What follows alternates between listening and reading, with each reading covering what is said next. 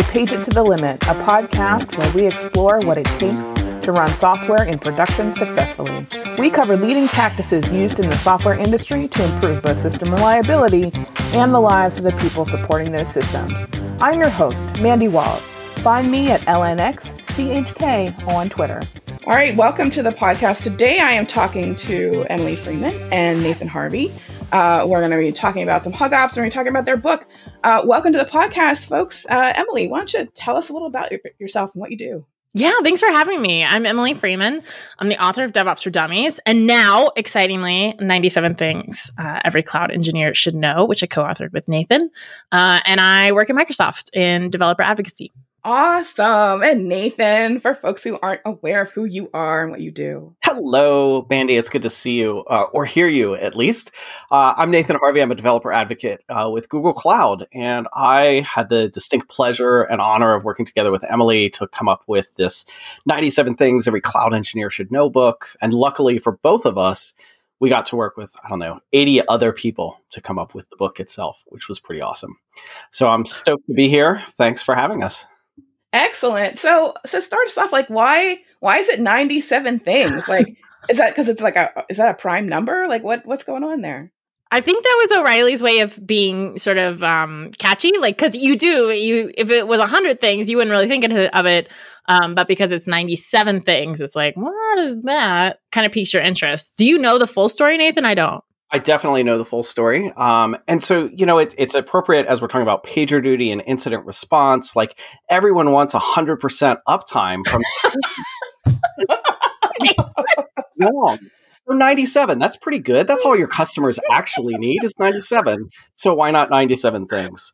Of We're all after I've, that one nine. Yes, yes, Of course, I've I've completely made up that story and, and the reasoning why, uh, but it seems like it fits pretty well. Could you imagine an SLA that was like, we're up 97% of the time? Close enough. Close. Yeah. No, nobody is looking at those other three percent of the time. No one, no one cares. No. We just, you know, we just go ahead. It might actually be enough. You know, uh, yep. depends on your business, I guess. Yeah. So with, all this stuff that's in the book, like, there's a lot of things in there, and like, I haven't read all of it, but there's bits and pieces, but they're not. It's not technical stuff. It's not scripts to copy. There's like a bunch of really cool stuff in there about yeah, I wanted to make sure that we covered the breadth of cloud engineering. Uh, and because each sort of, I'll call it article, uh, is relatively short, typically under 600 words, it's really difficult to sort of deep dive into actually technical solutions. You know, I was treating it as sort of a foundational place so that people can read through that and kind of know what they need to learn next, you know, like a very friendly beginner's guide. Because uh, sometimes the hardest part of engineering is just knowing what to Google. Does that make sense? Yeah, absolutely. Like there's some like for, for us old farts, like there's some stuff in there that like 10 years ago, the only people that were doing some of those things were some of the biggest players. So like mm. thinking about scalability, thinking about the difference between horizontal and vertical scaling and some of that like really wonky, dirty stuff uh, is right in there in the first couple chapters, which is which is super interesting. Yeah, I also kind of look at it almost like a technical conference, right? The beauty of a technical conference is you get to meet people. As it turns out, the cloud and cloud engineering is all about the people also. And so, with an, a book like this, this format where we can bring in more than 80 different voices, not only can you like pick up on, oh, here's a security thing or here's a cloud finance thing that I want to get dig deeper into, but now you also have a human who you could potentially reach out to. And I think I speak for all of the contributors of the book. Reach out to us. We want to hear from you as well and really use this book as a way to start a conversation. I love that. Yeah, absolutely. I think Michelle Brenner is my new best friend because one of the things she says is that no one understands I am. And I'm totally down with that. No one knows what's going on there. 100%. I love it. 100%. So, as you're picking all these articles, like what stood out for you? Like, there's a lot of different perspectives. Some of them aren't necessarily contradictory, but they they kind of you know weave in and out of each other. How did you how did you pick all this stuff? Yeah, I think, you know, as Emily mentioned, we really wanted to go for breadth of what are all of the various topics. And so if you look at the book itself, like you see migration, security and compliance, observability and security, uh, reliability, cloud uh, economics, automation. Like we really wanted to cover the breadth of cloud because it is so wide and so deep, right? So I think that was kind of the first thing that drove how do we find 97 articles? I totally agree. I also I'm big on points of view, so I think one of the best things a speaker or a writer can bring to any kind of conversation isn't necessarily about their experience or you know area of expertise but simply their sort of viewpoint. Uh, and it really adds this unique diversity to the book in that we have 97 well i guess there weren't there weren't 97 contributors but we have so many different contributors who come from different perspectives. And it, it really creates this sort of really beautiful i don't know a story about cloud engineering it's not flat Right. And it's it's um I counted this morning, Emily. It's 86. We have 86 authors. You. Yeah. That's my lucky number, by the way. so 86 authors. And not only do they each have their own perspective, but uh, I think we kind of hinted at this already. Each one is at a different point in their career and on their journey with cloud engineering. We have an article from Rachel Sweeney about how to get into cloud engineering. Like, what was her journey like? Getting into the field all the way through you know to folks like john moore who was the chief software architect at comcast who's been doing this for a little bit of time and has you know seen a lot of different things on many different sides and and from many different perspectives of cloud engineering. Yeah i was struck by that too. Like there it's not just operations f- traditional operations folks mm-hmm. in there. There's a couple of like consultants and there's some application developers and a lot of different uh, perspectives, which was uh, super interesting from from that point of view too. That's sort of the interesting thing I think of where we're at right now with cloud and DevOps, and just there's this melding. Sometimes I think a little too much between operations and and uh, application development, right? Where developers are expected to know some operational basics, uh, and operations folks are expected to communicate and and share information with developers and kind of educate them in some of these areas. Yeah, was there anything else that that you missed? Did you have somebody something that you wanted to cover that you didn't find someone to to write about or anything like that? I think there's always more to say. I mean, again, it's such a quickly evolving facet of the industry and it covers so many areas of the industry, right? They, you know, uh, we have this sort of new concept of a cloud engineer and i just i feel in some degrees that's all of us like it shouldn't be a separate designation uh, it's just sort of the environment we're in I'm forgetting who asked it. I'll find it and credit them maybe in the notes. But, or no, I think it was Lori. She asked, like, if you were telling new people what to get into in tech, what to specialize in, um, what would it be? And some of the folks said, well, cloud engineering. And I actually sort of disagree because it's sort of the environment we're in right now, it's not for me a specialty. I would choose something a little bit more deep and then apply it to that environment of cloud engineering. But, you know, just like cloud is, you were saying 10 years ago before the show, like th- these were the big players that were doing a lot of this stuff. Now it's everyone. So what's going to happen in 10 years? We just, we don't know. Yeah, I also think, you know, as, as you think about cloud engineering, one of the things that we don't have covered, although we do talk about software development, we don't necessarily have any articles on frameworks. You know, think mm. like Rails or Java's Spring sure. framework, right? There isn't a whole lot or of the 17 JavaScript framework. or the 17, oh, nope, nope, it's 18 now. Uh, JavaScript yes, frameworks. Yes. yes. Oh, low blow, low blow, Nathen. but, you know, I think that thinking uh, and, and having some perspective from that angle, I think really matters as well because, you know, with a lot of building out applications, frankly, it's, it's changed how we build applications as you move them to the cloud and really thinking about them and leveraging and, and how some of those frameworks make that easier, I think is a, a, a really important thing to look at as well. Yeah. And scalability. I think 2020 through whatever this is, you know, March take 17 or whatever it is. Um, we've seen incredible scaling issues just because suddenly, you know, I can speak for teams like Microsoft's uh, video tool. We, I think we've 8x like the use of it. I mean, that is we are seeing constraints and um, you know uh, use of these tools in ways we haven't ever seen before. And so people are having to start to think a little bit more about what makes something reliable and scalable. Yeah absolutely. Like i i definitely appreciated the extra half day off when everybody came back from Christmas vacation, where Slack just was like, oh, you mean everybody and their brother wants to download 10 days of leftover memes and whatever other messages. There's no precedent for that. You have no idea what's going to happen. It fell over hard. Yeah. it was a nice, nice, you know, smooth, like slow integration back into work that day. Yeah. That was It was great. Though that week was a little chaotic, if I'm going to be honest, because it was Monday, Slack went down. Um, Tuesday, we had the Georgia runoffs. And uh, Wednesday, we had what would we call that? a hot mess. Hot mess. Okay. Also spelled insurrection. Um, Yes. yeah.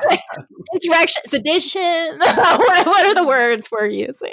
Right? Like I, I've been telling people I started measuring doom scrolling by like feet, right? Oh, like Oh, yeah. like in Harry Potter where the kids have to write so many inches of parchment. Like I I doom scroll by the foot. Like that is just that is just life right now. Absolutely. Reminds me Yeah. of that gum. Do you remember that gum that was Oh, like by the yeah. yeah. Fruit, By fruit the by the foot. foot. There you yeah, go. fruit by the foot. Sorry. the 80s and 90s are getting a little fuzzy now. I'm sorry, guys. Yeah, right? That feels like distant, distant history at this point. Mhm. But I do think also, like, as you look back on 2020, what a year it was. And one of the challenges I think that we had was actually finding 80 different voices to come and contribute to this book. I mean, pulling together a book, and I, I came in sort of in the second half of the project. So maybe Emily, you can share a little bit at the beginning. But trying to pull together a book in the year 2020 just felt uh, pretty like a bold move, Cotton. Uh, yeah. So, Emily, um, How that works could- out for you. Yeah. Yeah, what Nathen's not saying is he dragged this project across the finish line. Like I I collapsed somewhere in the fourth inning and he just grabbed me by the collar and pulled me across. No, it, it was it was incredibly difficult. And you know, we embarked on this, I guess at least it was pre like probably January. And so, you know, my little naive, hopeful self was like, yeah, it was gonna be great, blah, blah, blah. And then COVID hit and it's like, we're all dealing with, I mean, just dark places to be honest like you know and we've we've sort of normalized in some strange way but you know march it was like oh it'll just be like 4 weeks right Yeah. and then April, it was like, I need more wine. And then, you know, it just kept going. And people were exhausted. And so, you know, the editors, bless them, were like, well, don't people have more time? And I'm like, yeah, but we're kind of an emotional mess. So it's not like it's being productive. like, and the- yeah, 600 words feels like jumping off a cliff at that point. Exactly. do Exactly. one more thing. yeah. So so the 86 folks who who contributed are absolute heroes. Nathen Yeah. is a hero. Like getting through this, I mean, it was an amazing feat. So this is super different from your first book, which you wrote on your own, right? You're solo author on on DevOps for Dummies, and like we Yeah. give that to people who ask. Like that's a recommendation we we give to customers. Is like we don't know where to start, and you're like, well, just start here. It's in plain English, so like go for it, right? Thank you so much. That's such a wonderful thing. So so when you're when you're pushing these two different projects, like you have like a different kind of narrative, a different kind of thing you want to say. Then there's 86 cats to wrangle. Yeah, this was actually like a PM project. And again, I say naive, like I'm I'm serious when I say that. I, I was like, oh, this will be easy. no, it was not. PMing things is hard. And and you know, I'm the first to say that administrative things are not my my strong suit, as you know, because when we joined this, uh, Nathen had added a bunch of things to the document, and I hadn't even looked at it. In fact, I don't even have access to it. So, you know, like really kind of following up with people and keeping track of things. Um, that was very interesting and much different than you know when you're writing a book for yourself. That's hard in different ways, but they're both they were both pretty difficult. Yeah, and to that end, like shout out to our editors that really helped with this from O'Reilly, Sarah and Jennifer, who really helped stay on top of those authors for us because it was, yeah, there was a lot going on. There was a lot going on for sure. And I think, you know, in terms of also just some of the things that we didn't get to say, we only had space for 97. We definitely had additional articles that we weren't able to include in the book. But what a year it was pulling this together. It was super fun and um, insightful. But yeah, there was a couple of things going on. Yeah, I'm, I got a few notes when it was announced. They were like, "You did this this year?" I'm like, "I mean, I kicked it off. Nathen finished it, yes, we did." Um, yeah, Excellent. All right. Well, let's change gears just a little bit. Um, one of the things that all us DevRel folks do, and like we talked about um, Slack's outage and some other things there a couple minutes ago, like when Nathen and I worked together at, at Chef, we had this concept of HugOps. So I kind of wanted to talk about that, like Happy New Year, and we survived, and hugs to everyone, and and and that sort of thing, and like just kind of like what's your what's your feeling on on HugOps these days? We don't get to see anybody, so like you have not given a real person a hug in a year, really. that, that my child, my my poor child, is like, "Will you get off of me?" I need love.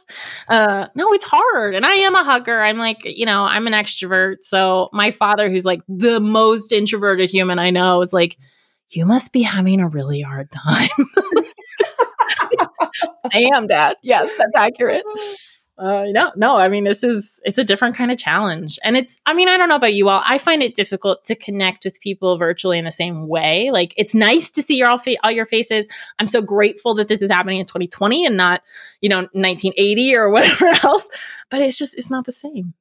Yeah, and I think you know, I think I obviously, uh, maybe not obviously, I definitely miss hugs. I definitely miss seeing people and and being able to connect on that very personal level.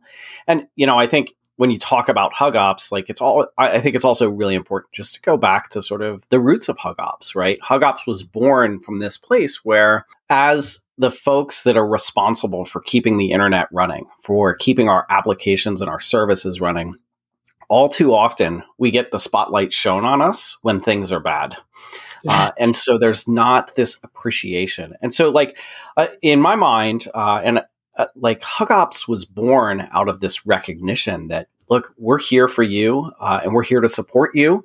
and we recognize the work that you do is important. and from that, really, this HugOps movement was born. But it was really about recognizing the people and the work that was put in and how that work some you know, in the best case, that work is invisible. Yes. Um, which means that when it is visible, it's probably a bad day.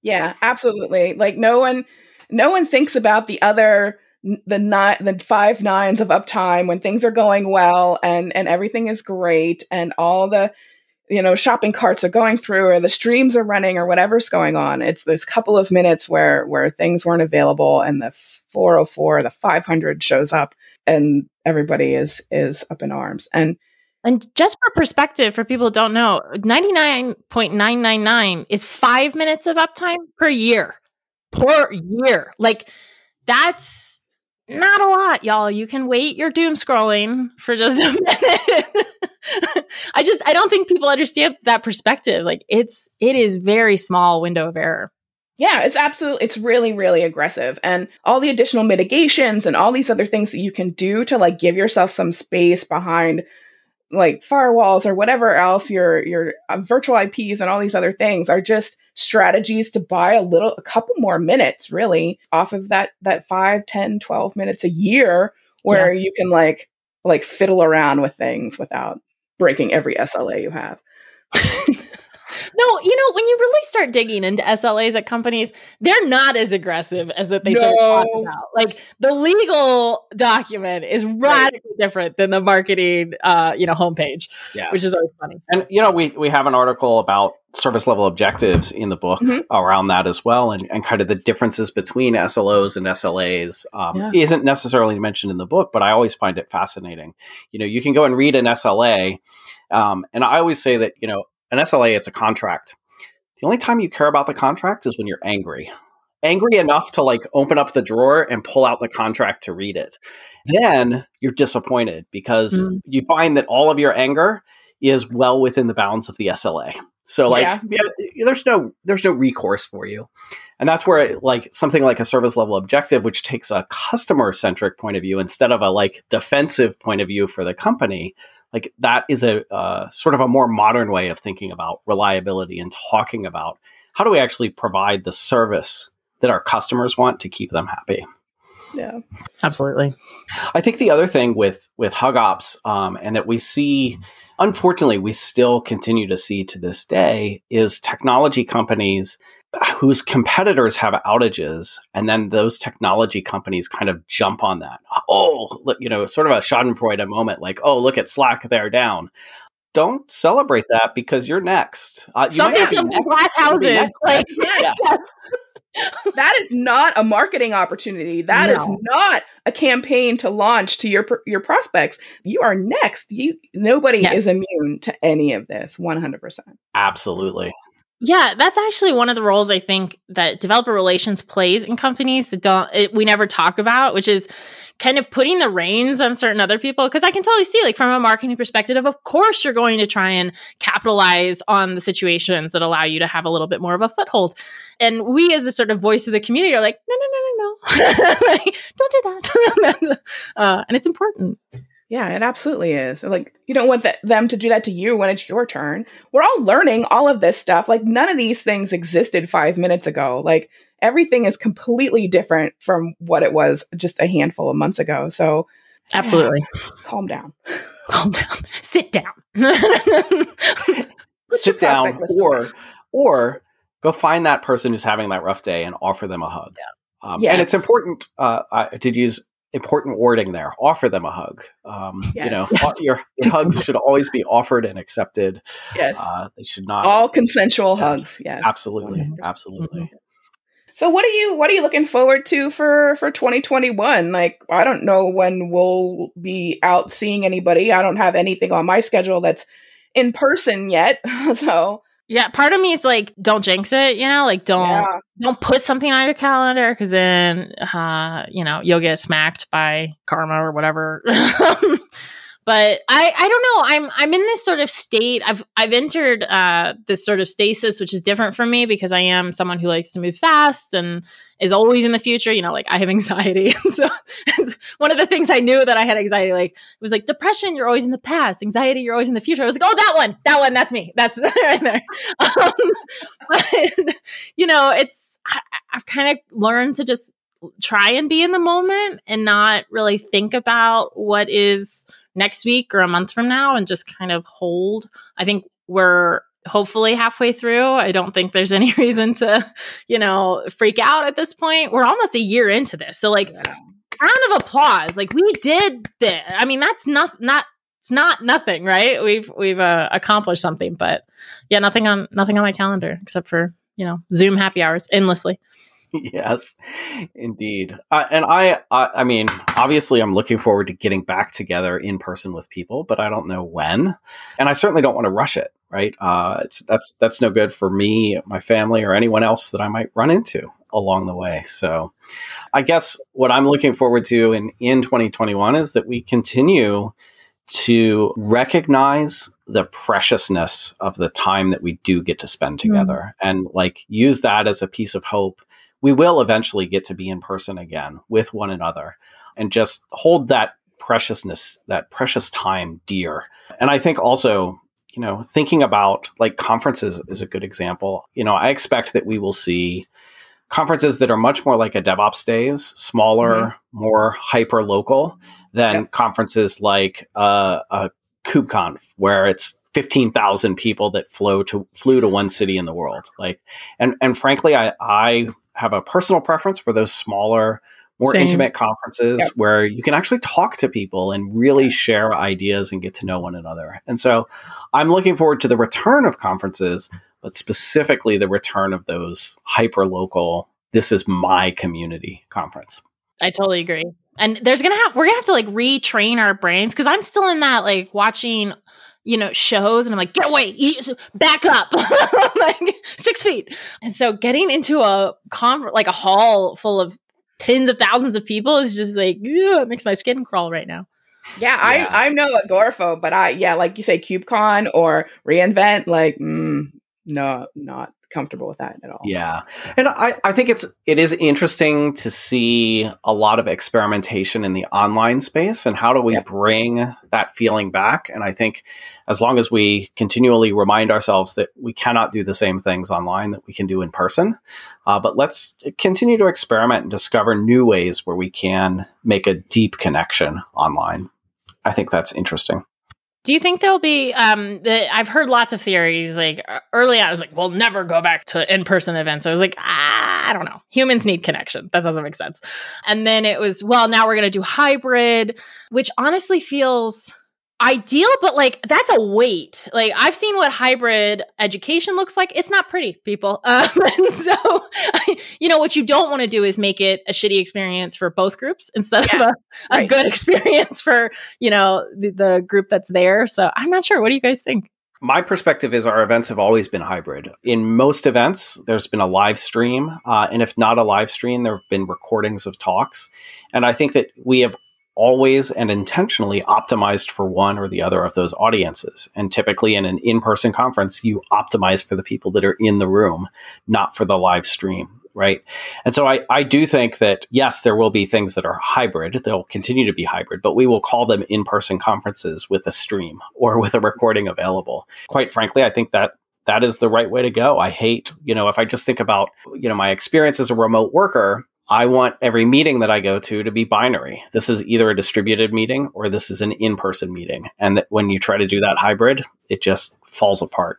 Yep. Yeah. I kind of feel like we're in a place where we need a solution to run essentially two events in parallel. Because what I really mm-hmm. like about the online events is that it really democratizes who gets to go to an event. Yes. Like the big events are very expensive. There's a lot of production value. There's a lot of benefit, obviously, in being there in person. But like that takes a huge chunk of the potential audience, and, and basically they're no longer able to attend. So with the the the online and the digital experiences, I really like that. We see get a lot of different people. You see a lot of different like functional jobs and, and things like that that that are able to come. But yeah, like once we get back to having something in person, I don't want to, I don't lose those folks, right? I want them to have a great experience too. Uh, and it feels like it almost has to be a two sided kind of experience. Mm-hmm. Yeah, we'll see what happens. I'm very curious. Yeah, and I think it, you know, it, it, does. I love the way that it just makes the content available to everyone and yeah. you can consume it synchronously or asynchronously. I think if you have a preference, you should absolutely also try out the other way, whether that's async is the other way or in person is the other way. So hopefully the people that have discovered conferences over the last year discovered them because they were easily accessible because everything was online I do hope that we will find, as an industry, we'll find ways to allow those people to experience an in person conference as well as we get back to whatever comes next, get back to move ahead to whatever comes next. Yes, yes. you're going to fail forward into. Oh, I like that. I haven't thought about that. Good point. Yeah, rollbacks are a lie. Exactly. you can never go back. The river has passed you by. You cannot walk into the same river twice. All right. Well, we're just about the end of our time. Um, is there anything else you'd like to leave folks with? Is there any tidbits of knowledge or, or anything you'd like to leave folks with before we go? I'd say hang in there. You know, if other folks' experience is anything like mine, it's there's good days, there's weird days, there's bad days, there's a lot of comfy socks and robes. Um, but you know, just just find what kind of gets you through and don't judge yourself. I think there was this expectation early on, and this is going to sound hypocritical because I, we're talking about a book, but there's this expectation that well, you're home, you should come out of this, you know, looking like I don't know, like you're super fit or you've just you know written the next great American novel and it's okay if you don't. Like it's just it's okay just to rest and be where you are. Yeah, and I think uh, like just to amplify that a little bit more, I think we are all distributed. We are all working in a space, but none of us are alone. And you might feel lonely, but please do reach out. There are people out there that are your friends that want to connect with you. Or not. Maybe, you know, maybe what you need is that moment alone. That's fine too, but I think that just recognize that both yourself, you might need to reach out to someone else, and also think about the the folks that are your friends and part of your community that you maybe would want to reach out to just to check in on them, make sure that they're doing well. I think that you know this is a very difficult time. Just maintaining those connections is super super important. Excellent. That's a fantastic message to, to leave us on. So thank you, Nathen, Emily, for joining us. Uh, we'll put a link to Emily and Nathen's book in the show notes so you can find your own copy of 97 Things Every Cloud Engineer Should Know. And for that, uh, I'm Mandi Walls, and I'm wishing you an uneventful day. That does it for another installment of Page to the Limit. We'd like to thank our sponsor, PagerDuty, for making this podcast possible. Remember to subscribe to this podcast if you like what you've heard. You can find our show notes at pageittothelimit.com and you can reach us on Twitter at pageittothelimit using the number two. That's page it to the limit. Let us know what you think of the show. Thank you so much for joining us, and remember, uneventful days are beautiful days.